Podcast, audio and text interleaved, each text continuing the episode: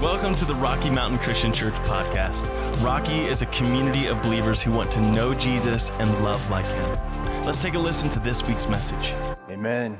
Hey, church, it is good to see all of you today. And uh, whether you're joining us online, it's good to have all of you there. If you're joining us at the Frederick campus, just want to say we love you and it's great to have you join us live.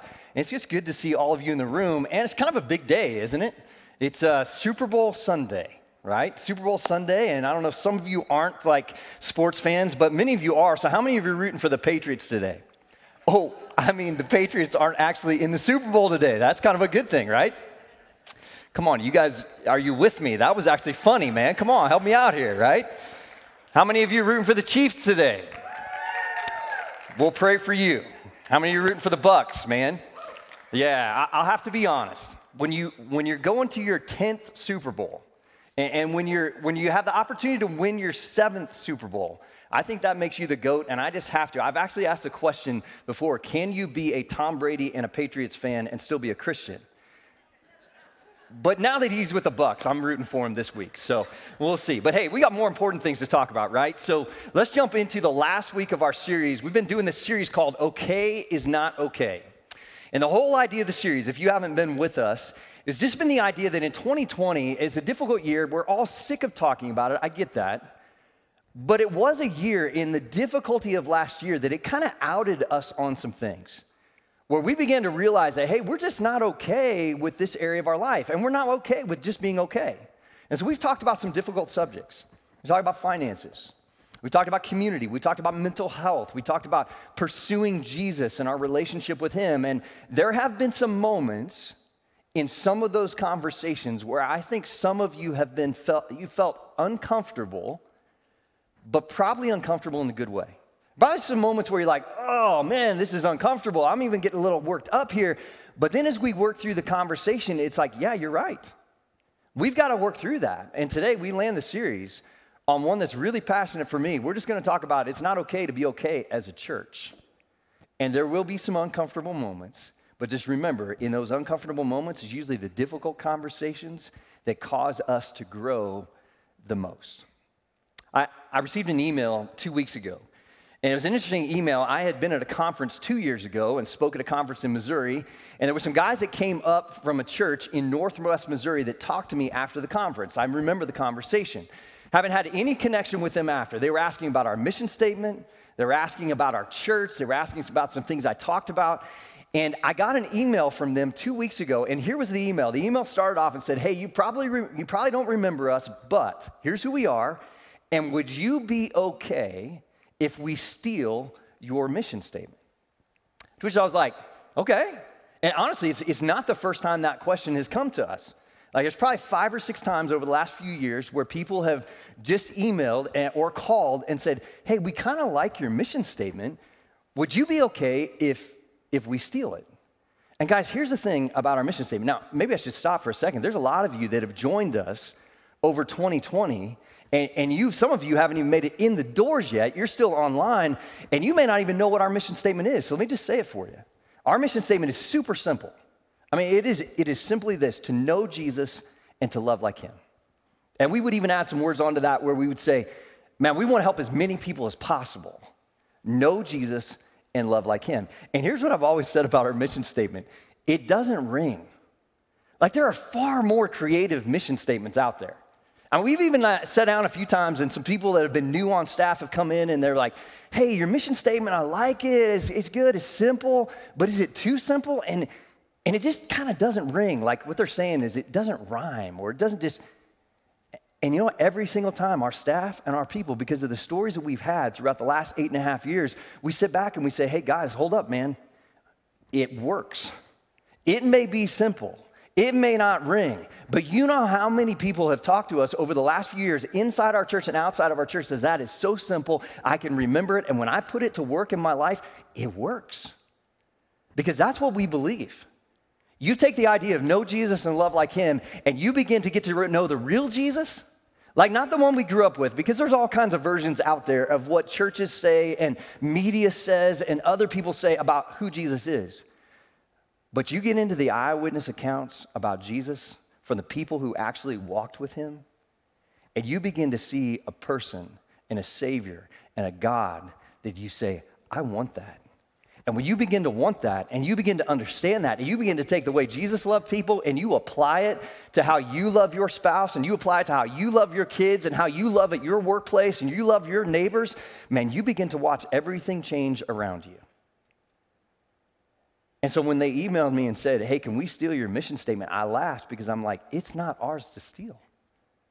Like, if you just want to go straight into scripture, you want straight into scripture. I think it is the heartbeat of Jesus for his church and for his world that he created. You go into scripture and you see Matthew 22. What did he say? He said, Love God and love people. You go into John 6 and he says, What's the work of God? Like the work for all of us? It says, To know the one I've sent, to know and to believe in the one I sent. You go into John 15, he says, just love one another as I have loved you, and that'll change everything. And it has. It has throughout history, and we believe it can again. And so when they email me and say, man, can we steal your mission statement? I'm saying, yes, because we stole it too. we just stole it straight out of scripture, and we believe that it changes everything. If you want to steal that, and you want to steal any other language we have around that, do it, because I believe that it's the heartbeat of Jesus. And here's the thing for our church for our church, whether you're sitting in a seat at Niwot, you're sitting in a seat at Fred, or you're sitting there at home online, I think every single one of us has to be cl- crystal clear about the mission that God has given us as a church.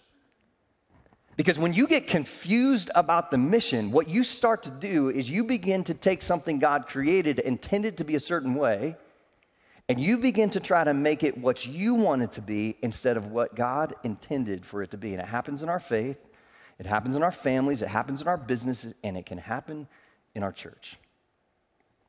You go throughout the Gospels and you see that mission confusion, that idea of being confused about the mission, is a 2,000 year old problem. Like Jesus just came into the world and you see that everybody around him was confused about why he came and who he was and what his mission was and what he wanted to accomplish. And the gospel writers, the people that walked with Jesus, they just write about it constantly. They even say, We missed the mission. Like we were within three years, and all the way up to the very end, we were having a conversation on the way to Jerusalem, on the way to him being crucified. We're having this crazy conversation we had constantly about isn't he going to be king? And if he's going to be king, then we get to be leaders with him. And they totally missed that he came to be a spiritual king, not a national king. The crowds missed what Jesus, now the crowds came to Jesus but they constantly came with the wrong motivation, with the wrong questions. Could you give us a sign? Could you feed us? Could you do this? Could you do that? And they missed that what Jesus came to do was to reconnect them with God, not just to meet their physical needs. And you take the religious leaders, and they missed it. They thought he was a lunatic. They thought he was a heretic. He's sitting there saying, I'm God. I can forgive sins. I can do this. He hung out with the roughest people in society, the biggest sinners you could find, and they're like, this guy is off his rocker. And they ultimately crucified him for it. And you go 2,000 years later, and I think what you can see, and I think one of the things we did see this last year with us and with people we're connected with, is it is easy for us to get confused about the mission and begin to make things like the church what we want them to be instead of what God intended them to be. I want you to get to Matthew chapter 21. Matthew 21, it's a story that you've heard before, it's a famous story. But it's this picture of showing how Jesus reacts when you start messing with his mission. So Matthew 21, here's, here's what happens is it's, it's the last week of Jesus' life. Just kind of set up the background. Jesus has come to Jerusalem. He's stood outside, he's looked down on the city, he's prayed with his disciples, he's wept over the city, and he basically acknowledges before the ones who are following him that this is the last week of his life. He will go into the city, he will be arrested, he will be tried, and he will be executed. They didn't understand how that was going to happen. They didn't even really understand that it would happen, but Jesus made it very clear. A lot of emotion for Jesus wrapped around this moment, but the people are stirred up and they just know this legend of this man named Jesus. And so the people in Jerusalem, when he comes off the mountain and he comes down into the city on the donkey, we call that the triumphal entry, right? It's Palm Sunday, it's, it's the Sunday before Easter. And Jesus walks it or rides in on this donkey. And what the people do is they take palm branches and they lay it down before him as a sign. That's what they would do before kings. They would lay out the red carpet. It would be palm branches that they would put in front of him. And they quoted Old Testament sayings and they would say, Hosanna, blessed be the one who comes in the name of the Lord. Totally missed the mission. You see, what they thought Jesus was coming to do was to be their king, their physical king. And Peter and John and all these guys who dedicated three years of their time to Jesus are just right there with him saying, hey, yeah, it's us too, right? And Jesus walks into the city, and the first place he goes is the temple. You have to understand the temple just a little bit. The temple was a large area, it was a large rectangle, and there was courts on the inside, but on the outside was the Gentile court.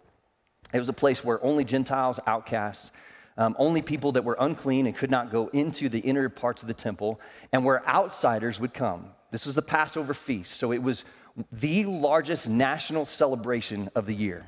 There's as many as 2 million Jews that were there in Jerusalem. Packed place. But not all of those people could actually go into the inner parts. But what you had to do is if you traveled from far away, you had to come and buy sacrificial lambs or doves or whatever you're going to sacrifice from the money changers that were there. And they would do that in the area of the Gentiles and the outcasts and the people who were unclean and could not go inside the gates of the temple. And so Jesus walks in, and here's what happens Matthew 21, verses 12 and 13, it says, Jesus entered the temple. He entered the courts and drove out all who were buying and selling there. He overturned the tables of the money changers and the benches of those selling doves. And he said, It is written, My house will be called a house of prayer, but you are making it a den of robbers. Now you read that, and isn't it interesting to something that was probably would have hit the top, the front page of the headlines? Would have been the biggest headline going into the Passover of what happened. And the Bible gives us two verses on it. It, just does that. Throughout, throughout Scripture, you just see, and if you actually would just step back and think of this almost like a movie, man, what would it be like? When my junior year of high school, I was sitting in the, um, you probably resonate with this and have seen something like this, but I was sitting in the cafeteria, and there's hundreds, I went pretty large high school, hundreds and hundreds of kids in the cafeteria. And all of a sudden, a commotion started um, behind my table. It was a little bit further away. And people start getting up and they're standing and they're watching and they're looking. And all of a sudden, somebody ran into our table, sent our lunches flying everywhere. And I turn around and these two massive football players. I mean, I'm all right there. I was this tall and weighed about 155 pounds. I'm like, I got to get out of here. But these dudes were massive. And somebody, the one football player, had picked the other football player up, body slammed him on top of our table, then picks him up, throws him into the salad bar. Salad goes everywhere, and these guys are on top of it. And it was the most hilarious sight to see these two tiny little teachers trying to rip these football players off these guys. And the whole crowd standing around, and what are they yelling? Fight, fight, fight, right? You've been there. You've seen the commotion that happened. Now, Jesus wasn't throwing people on tables but he was tossing tables. And it would have been that moment where everybody around would have seen the commotion, even if you were a couple hundred yards away or a few hundred yards away, it would have made it, to, and you would have been like, What is going on? And people would have gathered around. And the crazy thing about it is no Roman soldier, no person who's a money changer, no officials of the temple even step in and do anything about it. I'm telling you, when Jesus' power shows up, man, opposition kind of runs. That's something we see about our Savior, his strength. But in that moment, I want you just to reimagine as I read what you would have seen, what you would have heard. Here it is. Says Jesus entered the temple courts. You can imagine Jesus looking around. This had happened once before at the beginning of his ministry. He looks around, he's disgusted by what he sees. And all of a sudden, he pulls off his belt or whatever he grabbed, and it says, And he drove out all who were buying and selling there. He overturned the tables of the money changers and the benches of those selling doves. And you can imagine him looking. He just didn't say, It is written, my house. You can imagine Jesus with forcefulness turning around and saying to the crowd and the religious leaders and everyone else, and saying, It is written, my house will be a house of prayer, but you are making it into a den of robbers. Let me ask you quickly why do you think Jesus flipped the tables? As I said, it, it, happened before in the book of John, early on in his ministry. But the first thing he does, they just said he's gonna be king. And all of a sudden, the king that they're ready to pronounce, he walks in and he messes with every method they've got. I mean, he just messes with everything that they've got the sacrificial system, the temple, the whole nine yards. And it was probably the thing that actually put the nail in the coffin for Jesus. Those religious leaders looked at that and said, We're not going to do anything now, but by the end of the week, before this Passover is over, he's done. Why did Jesus do that? Was it because he was ticked off at the method? I, I don't think it was. He did mess with the method, methods, but Jesus kind of did that all throughout his ministry. You step back and you look at one of their biggest methods to connect them with God was the Sabbath, but the Sabbath had become this rule that all they cared about was the rules of the Sabbath instead of that it was supposed to connect them with God. And so Jesus would walk around and he healed people on the Sabbath. Sounds like a good thing to you and me. But the religious leaders even had traditions built in and things built into their laws that said that you couldn't heal people. If you were a prophet, you couldn't heal people on the Sabbath because that might be work. And we're not supposed to work on the Sabbath. Jesus would walk through the fields and, and his disciples would grab grain and, and they'd eat grain and they would see him doing that say, They're working. And Jesus would just turn around and sarcastically say, Hey, the Sabbath was made for man, not man for the Sabbath. You see, those methods were always tools. Jesus didn't have a problem with the methods. If you really wanted to get Jesus worked up, what you did is you messed with the mission. You messed with the mission. And Jesus walked into this, into the most emotional time in his ministry, getting ready to do, to accomplish the mission of what God had sent him for. And he looks around and sees that people were taking the mission that he came to bring and turning it into something they wanted instead of what he intended. I want to dive into three things three things quickly that I, I, think we see out of this passage that we can also look back into 2020. We can look at us as a church. We can look at people across our nation.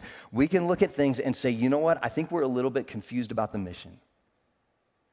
And maybe it's time to a little bit realign and even talk about just a little family conversation about our church, what kind of church we're going to be, and what we're going to be focused on. And it's very interesting. There may be some little bit of tension, but usually tension leads to some good conversations.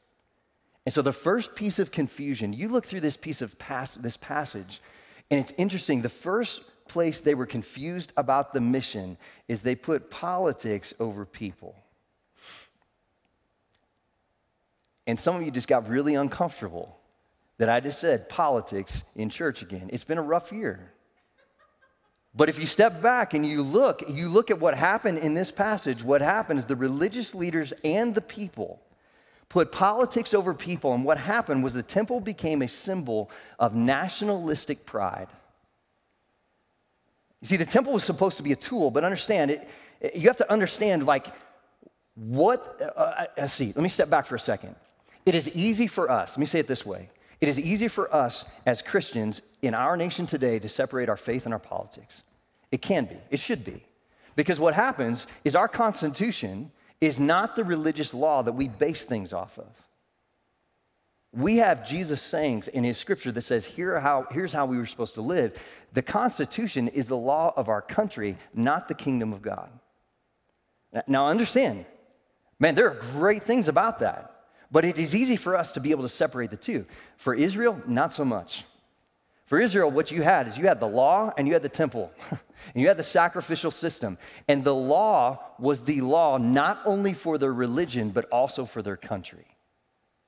And so, what happened for them, it was really easy for them to take the political symbols or the religious symbols, which were the same, which were the same in Scripture. So, the temple and the law and the sacrifices, all of that went both ways nation and faith. It was easy for them to mix those, and to what they would do is have a tendency to raise one over the other.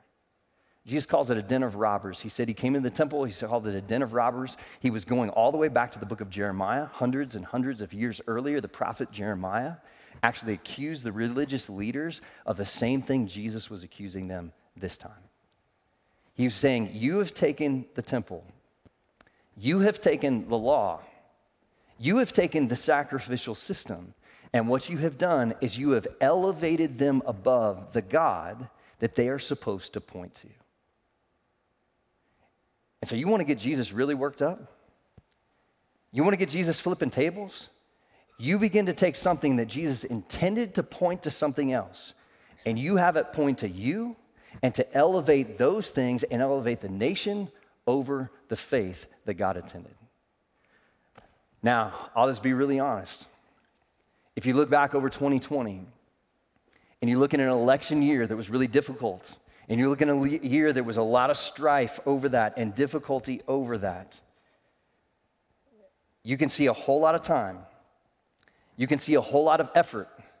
You can see a whole lot of energy that people put into studying more about politics, defending their politics, arguing with people who disagree with their politics, trying to understand an election that was crazy, talking about conspiracy theories and all the different things that go around with that. And you know what I'm talking about.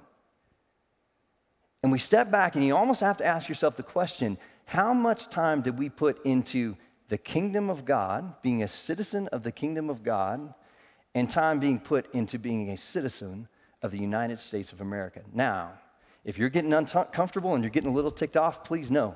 I think we live in the greatest country in the history of the world. And, I, I, and some of you are like ready to say amen on that one, right? And I think we live in a country that gives us incredible amount of freedom. But when you step back about you step back and you look at it, I can tell you this that just like Jesus flipped those tables because he said, Hey, I am more important. The kingdom of heaven is more important than the country of Israel. He stepped back with us and he looks at us and he says, The kingdom of heaven is more important than being a citizen of the United States of America. Jesus actually cares more about his kingdom than he cares about our country. And here's what we look at as a church. Man, I have some definite po- political views. I have some definite things that I think are true, but you know what? I, I, I would say this I care much more about the kingdom of heaven and advancing the kingdom of heaven than I do the politics that I might hold or the ideas that I have. And here's what I begin to see when we begin to take politics and put it over people, and we take politics and put it over faith, what happens is we begin to argue more about our politics and try to get everyone else out there to agree with us, and we only hang out with people who agree with us, and we get really angry and we get really frustrated and we post and we do all this and that. And you know what I've realized is nobody ever reaches anyone else for Jesus to, by trying to argue them to Jesus or to argue them to your point of view. How do people enter the kingdom of heaven? They enter the kingdom of heaven by being loved to the kingdom of heaven. And we are going to be a church that is about kingdom first. We're going to be a church that that means that we, as a church, Rocky will always be a place where people of all political bents can come and find Jesus. We will be a church that loves and accepts everyone. We will also be a church that introduces everyone to Jesus' grace and Jesus' truth.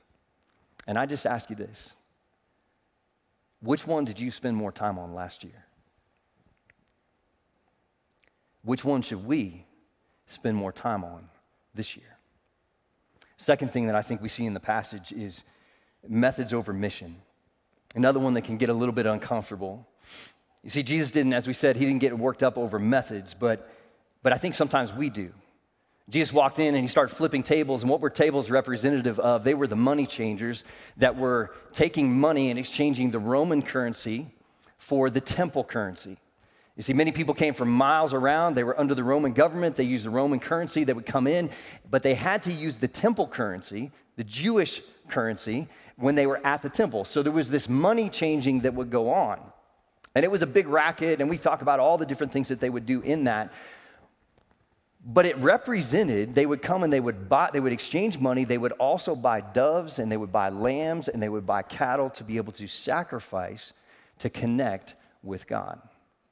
Jesus walks in and he starts flipping over the tables. And what he was saying is, I am greater than this system that exists.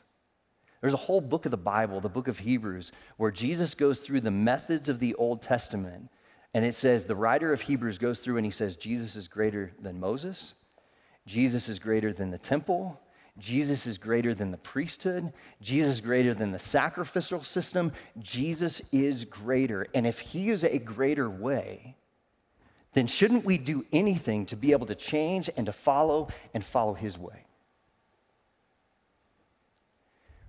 Jesus said to this to the sacrificial leaders. He said it to the priesthood. He said it in front of all this people. He said, "You're making my house into a den of robbers.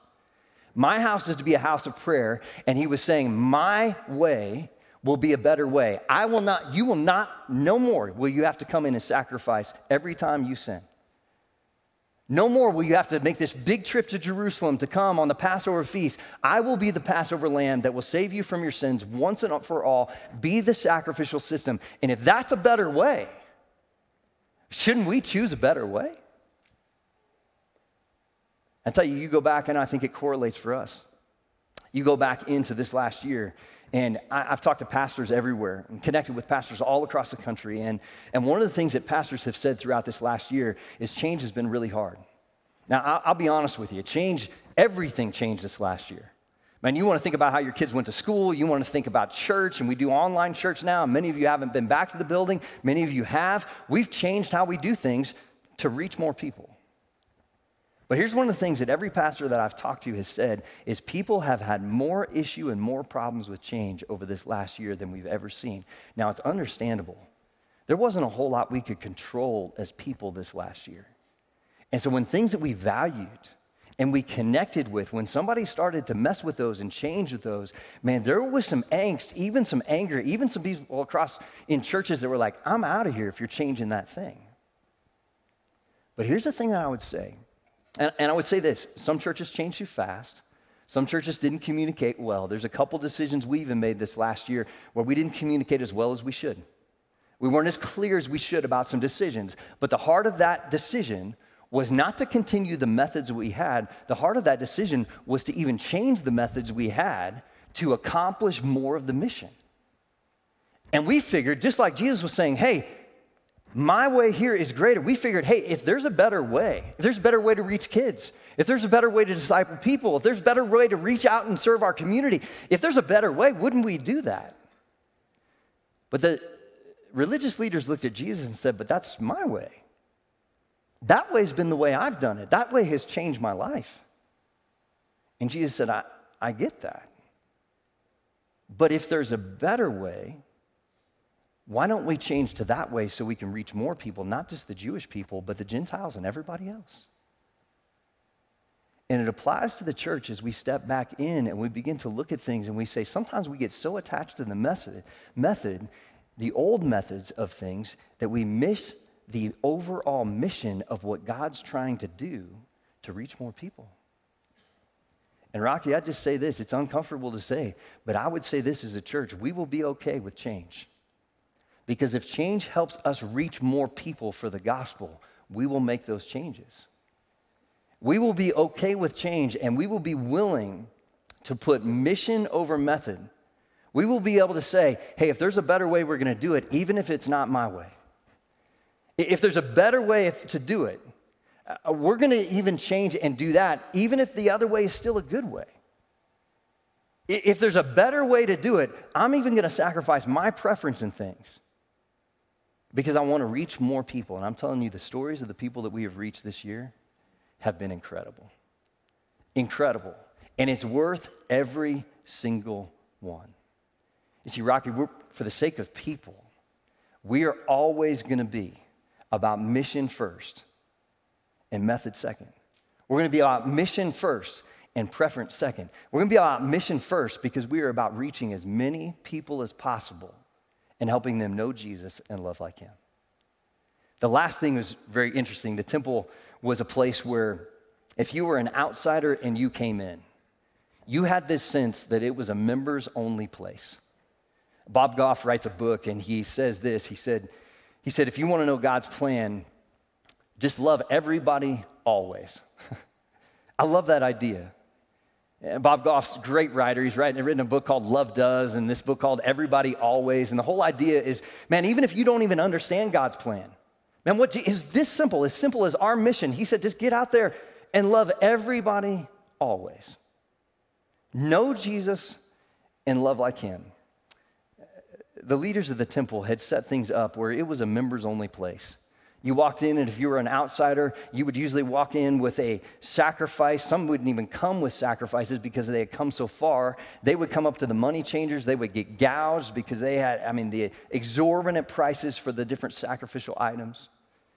Some would walk up and they would have brought something with them, and the temple leaders would look at them and they would say, ah, it's not quite right. It's got some blemishes. You need to buy ours.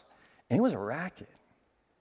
And what it communicated to people in the Gentile court where Jesus was, the only place where those who were outsiders and outcasts could actually come and worship. And the chaos that ensued, and being all about the insider and not the outsider, Jesus walked in and he was so angry. And what it communicated to them was, You're not welcome. See, the religious leaders made it hard for people.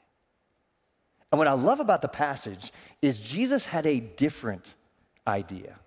Jesus flips tables. Like imagine the picture. Go back to the whole picture. And you like Jesus walks in, he's flipping tables over, commotion. Everybody's looking around and going, wow, what's gonna happen next? You know what happened next? In verse 14. In verse 14, it says this the blind and the lame came to him at the temple, and he healed them. He flips tables over, he messes with the system, he gets everybody ticked off, and he turns around and stops, and all the outcasts, all the blind people, all the lame people, all the people that didn't feel comfortable looked around and said, Man, members only over there, everybody always right there. I'm going here. And they went to Jesus, and what does it say? What did he say? What does it say? It says right there in the middle of the table with stuff all over the ground, with tables flipped all over the place, he began grabbing people and healing them. And you have a hard time arresting a guy like that. I think for us, we want to be a church. It's not a members only church. We want to be an everybody always church. We want to be a church that takes our mission seriously, where it says, hey, we don't care who you are and where you come from. You're just like us. You are broken people. We are broken people. And we are just on a path and a journey to figure out who Jesus is because we figure he's the only one that can fix us. And we want to make it as easy as possible for people to be a part of this place. I think it's an amazing picture.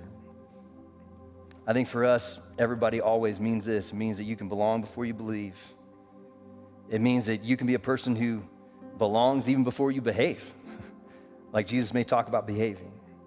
It means that we will be a church that's messy. Not everyone will be like us but everyone will be welcome and everyone will be accepted.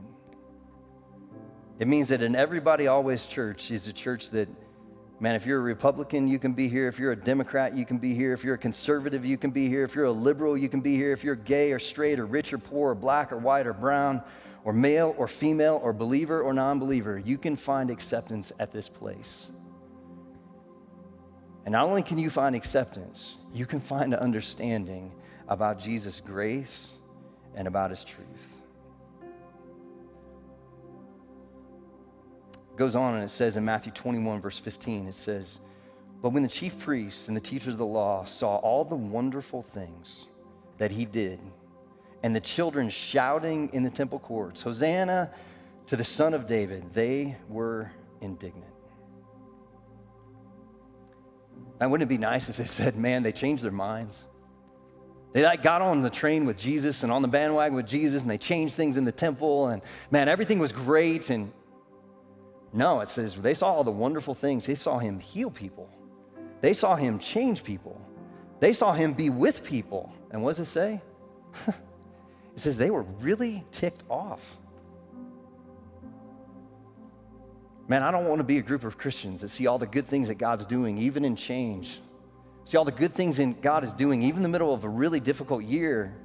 I don't want to be a church that steps back and just says, man, we we wish things wouldn't change. We wish things would be like the old ways. We wish things would, man, I hope we will be a church that looks members only over there and everybody always over there, and we're going to head to that. I've got a good buddy named Bob. I've talked to Bob quite a few times about our mission. Came here eight and a half years ago, met him on my first Sunday. Man, he's a great guy. And I remember Bob sending an email to me about our mission. And he says, Man, Sean, that mission is so simple. He says, It's so simple. He said, You know what? I'm going to steal that mission and I'm going to take that mission and I'm going to put it into my business. Because really, if you think about it, man, I'm kind of the pastor of my business. He had a large business here in Longmont, since retired. But he's like, That's my role. And if I could just man, you're helping me understand Jesus more. If I could just love people as Jesus loves people, even in my business, I think it would change everything. Could you imagine if every single one of us walked out of this place or got up off of your couch today, if you're watching at home, or got up out of the Frederick campus or got out of your seats right here, and we went with that passion as a church, united together, saying, man, we're just gonna get to know Jesus and we're gonna love like him. And we're gonna be okay with change. And we're gonna put kingdom over country. And we're gonna make sure we're an everybody always church. You know what I think? last part of that passage says that Jesus saw that they were so angry and he left them. I think if we become an everybody always church, Jesus would come to our church. And that means everybody we're trying to reach would probably want to come to our church. And so, church, I'm just saying to you, wherever you're sitting today, I'm just saying, why don't you join us in that? This year, where we go after people who need to know Jesus at whatever the cost to us because God loves people and He wants them to be with Him. I hope you're in with us. Let's pray. Father, I just come before you today, and man, I think it is awesome to see all of these people sitting in these seats, to know all the people that are sitting over the Frederick campus, and then to know that there are a ton of people that are even online today. And to think about the impact and the influence that we could have together as we just reach out and go after people. Father, I pray that you would help us just to look back into our lives right now and make sure that we are focused on your mission, not ours. Make sure that we aren't trying to recreate the church or our faith or things you've created into things we want them to be, but what you intended them to be. And Father, I pray that you would do as Ephesians 3:20 says, immeasurably more than all we could ask or imagine inside these walls and outside. Help us to be focused on your mission. It's in Jesus' name we pray. Amen. Música